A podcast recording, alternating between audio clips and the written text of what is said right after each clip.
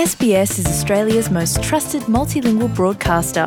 Our listeners are loyal, highly engaged, and have supported countless local businesses.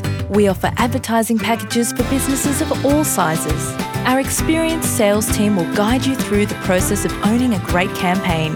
Bring your own ad or have our production team make you something in one of our 68 languages. Start the conversation with your new audience today. Email sales at sbs.com.au. In this bulletin, a hostage exchange deal between Israel and Hamas back on track after an initial delay. Australia closes in on meeting its 2030 emissions reduction targets. And in sport, Super Netball stars boycott the Australian Netball Awards over a pay dispute.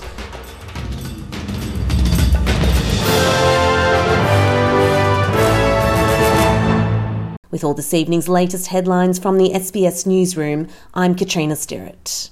Families of hostages released by Hamas and prisoners freed by Israel are continuing to celebrate return of their loved ones on the second day of the four-day truce mediated by Qatar, Egypt and the United States. 13 Israelis have been freed along with four Thai nationals, while 39 Palestinians have been released from Israeli jails.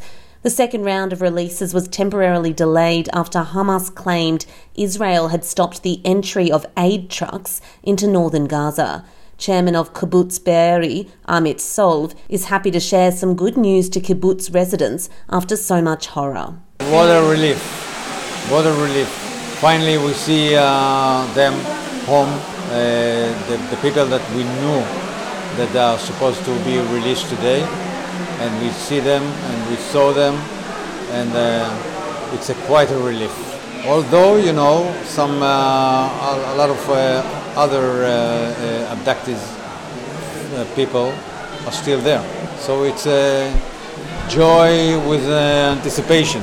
In East Jerusalem, celebrations welcoming the release of the 39 Palestinian prisoners have been muted amid heavy Israeli police presence and raids on houses. The Palestinian Prisoners Club advocacy group reports that 17 Palestinians have been arrested the same day the 39 were released. The opposition says the federal government needs to look beyond renewables and consider nuclear energy in order to keep electricity prices down and meet energy targets.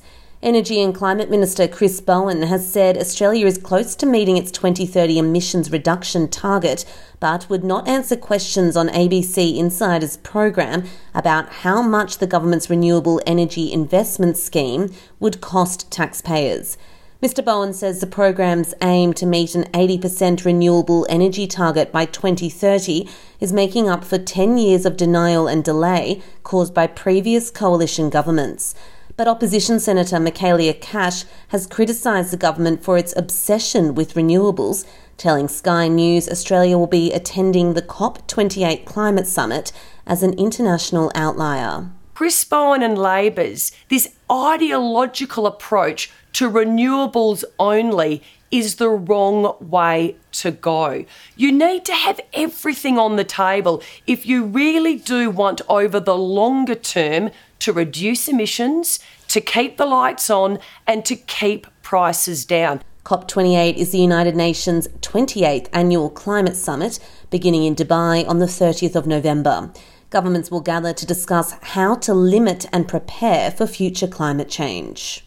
Protesters have spent the night blockading the world's largest coal port over what they say is the failure of government to act on climate change. Several hundred protesters blocked Newcastle Port's shipping lane on Saturday, remaining overnight and into Sunday, with the action due to end at 4 pm. The group behind the protest, Rising Tide, claims over half a million tonnes of coal will be prevented from leaving the port for the duration of the action. Protesters are demanding the government stop allowing new coal projects, tax fossil fuel export profits at 75% to fund community and industrial transition, and pay for climate loss and damage. Rising Tide community organiser and spokesperson Zach Schofield said safety was paramount as the protesters spent the night on the water, rostered in two hour shifts. And in netball, Courtney Bruce has won the 2023 Liz Ellis Diamond for the second time. The 29 year old defender received the top gong, which she won also in 2021 at the Australian Netball Awards on Saturday night for her stellar performance with the West Coast Fever and the Diamonds. But many Super Netball players boycotted the event over a fair pay dispute. Bruce was also crowned International Player of the Year, becoming the sixth diamond in the last decade to collect both awards.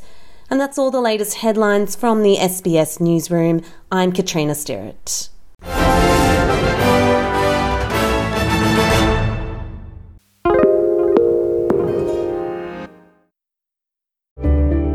Need a few minutes to reset?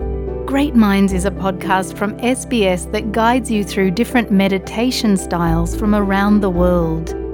Listen wherever you get your podcasts.